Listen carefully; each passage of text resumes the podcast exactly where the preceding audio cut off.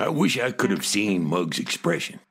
I'm not exaggerating when I say, out of everything that's happened since my world went dark, seeing Mug's face as he watched me walk into the bar with a kid trailing behind me would have been nothing short of magnificent. Morneau, don't be an ass. You can't bring a kid in here.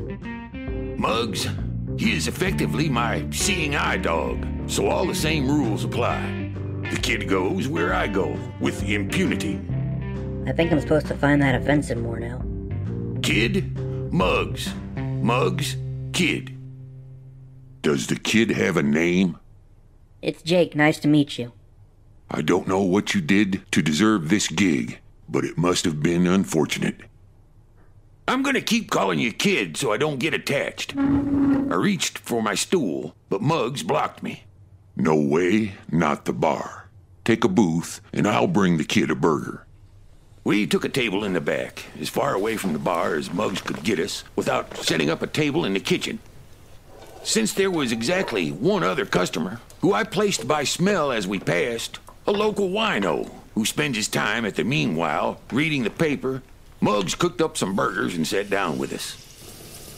I knew even then, before Charlie the wino barked out an irritated, This looks medium well, not well done. that Mugs had made the guy a burger too.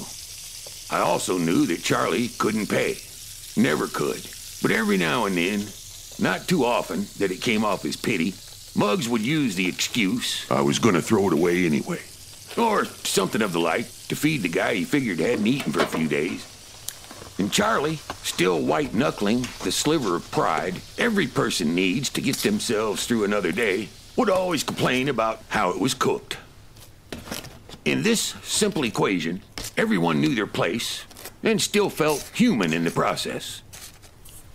Between the kid and me, we got through the description of how we ended up together, beginning with Lash's I know a guy, to Carla huffing off for her date after the kid told her how horrible her blind person handling was.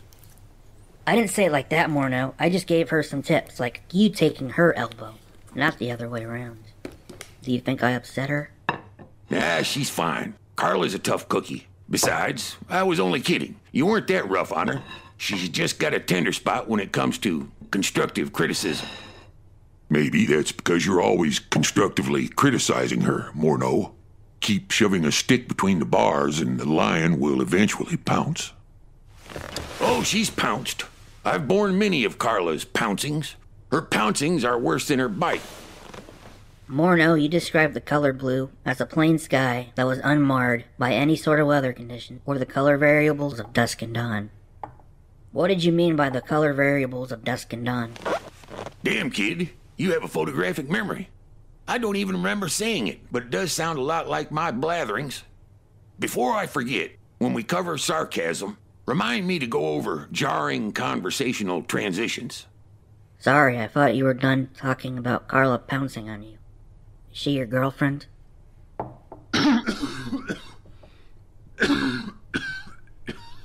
Kid, let me put it this way denial is one of the many steps toward acceptance, and Morneau's been stuck there for a while. Mugs, don't tell the kid crap like that. I'm sure Carla would find it equally offensive. Yeah, well, Carla's got her own issues around denial. Can we talk about the color variables of dusk and dawn now? He couldn't let it go. The kid was so predictable, almost scripted in how he spoke. It was clear he couldn't rest now until he saw the conversational thread through its conclusion. Well, let's see. I took a long swig of beer and thought about it. Let me take this one, Morneau. What happened amounted to more words at one time than I'd ever heard Mugs speak. The time from dawn to dusk is how we mark our days, and for every one of them we're lucky enough to draw breath, we're given two small windows into the magic of eternity.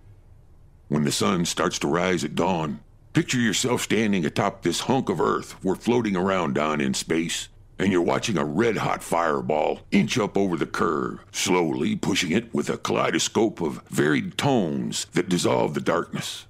The fire orange diffuses as it reaches higher, turning pink and then purple, blending into a dusty blue where it greets what's left of the night. Dusk is the reverse. The fireball slowly descends as the sky above it deepens, pushing all that color back into the earth where it's absorbed until tomorrow. Dawn and dusk are a gift, kid. Sorry you can't see it. Don't be, I can now. Based on the long silence that followed, Mugs didn't know what to say to that. The kid told me he'd been blind since birth, but I don't think it really sunk in until that moment.